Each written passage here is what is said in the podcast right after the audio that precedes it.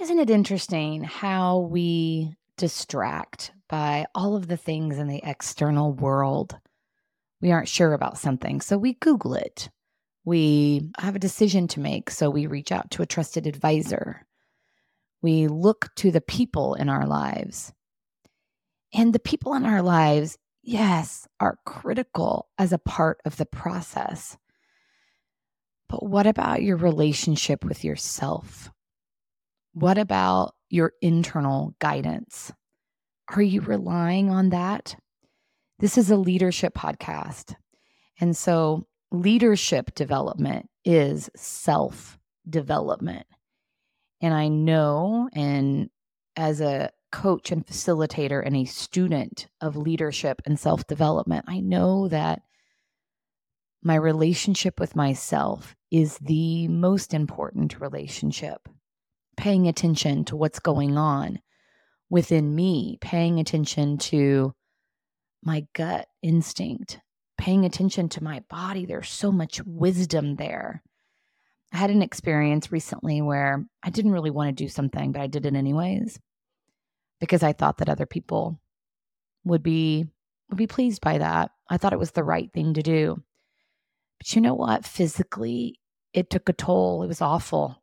I I had weird physical pains I've never had as I was walking into that event. My wrists hurt. My body was trying to tell me something. I was having a physical reaction because I hadn't honored myself enough. There's lots of roads that we will travel on our leadership journey, but of all the roads that we travel on, the journey back to ourselves is the most magical one. And aren't we all? Just walking each other home. Aren't we all just coming back to who we are, coming back to the the version of ourselves that we most want to live in this life experience. That's the work. I am committed to it in 2024 and beyond. So here's the journey back to you.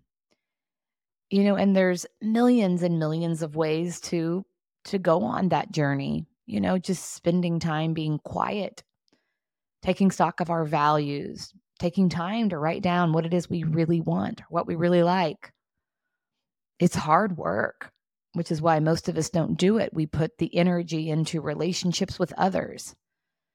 But I'm giving to myself right now, as hard as it is. And I've got the support of lots of loved ones around me in doing it. So here's to the journey back to you. What a great way to take care of yourself and ultimately each other.